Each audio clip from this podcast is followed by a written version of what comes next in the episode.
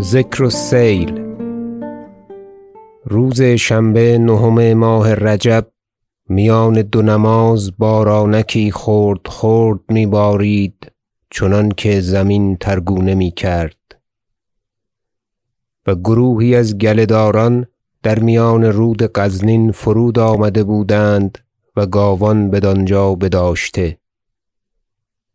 هر چند گفتند از آنجا برخیزید که محال بود بر گذر سیل بودن فرمان نمی بردند. تا باران قوی تر شد. کاهل وار برخاستند و خویشتن را بپای آن دیوارها افگندند که بمحلت دیه آهنگران پیوسته است. و نهفتی جستند و هم خطا بود و بیارامیدند. و بر آن جانب رود که سوی افغان شال است بسیار استر سلطانی بسته بودند در میان آن درختان تا آن دیوارهای آسیا و آخورها کشیده و خرپشته زده و ایمن نشسته. و آن هم خطا بود که بر راه گذر سیل بودند. و پیغامبر ما محمد مصطفی صلی الله علیه و سلم گفته است نعوذ بالله من الاخرسین الاسمین. و بدین دو گنگ و دو کر آب و آتش را خواسته است. و این پل بامیان در آن روزگار برین جمله نبود. پلی بود قوی بستونهای قوی برداشته و پشت آن دو رسته دکان برابر یکدیگر. چنانکه اکنون است.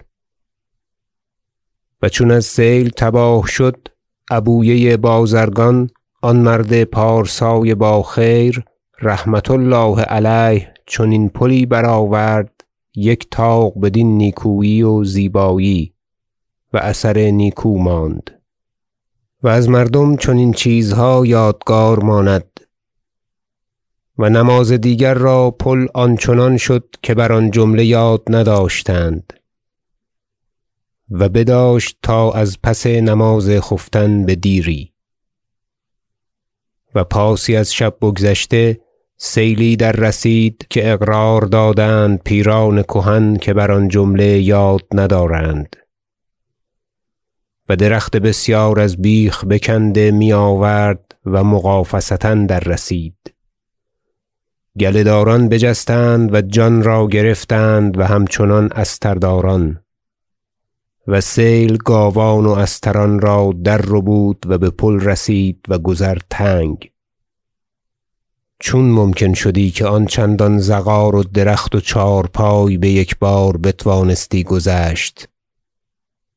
طاقهای پل را بگرفت چنانکه آب را گذر نبود و ببام افتاد.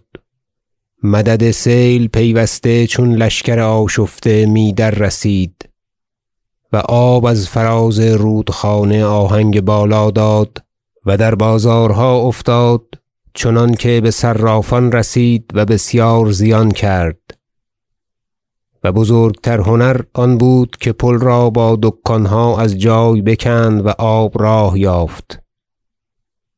اما بسیار کاروانسرای که بر رسته وی بود ویران کرد و بازارها همه ناچیز شد و آب تا زیر انبوه زده قلعت آمد چنانکه در قدیم بود پیش از روزگار یعقوب لیث.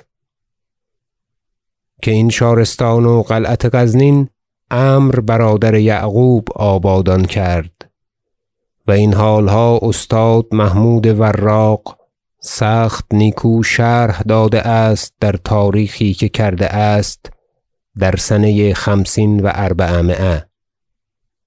چندین هزار سال را تا سنه تسع و اربعمایه بیاورده و قلم را بداشته بحکم آنکه من از این تسع آغاز کردم.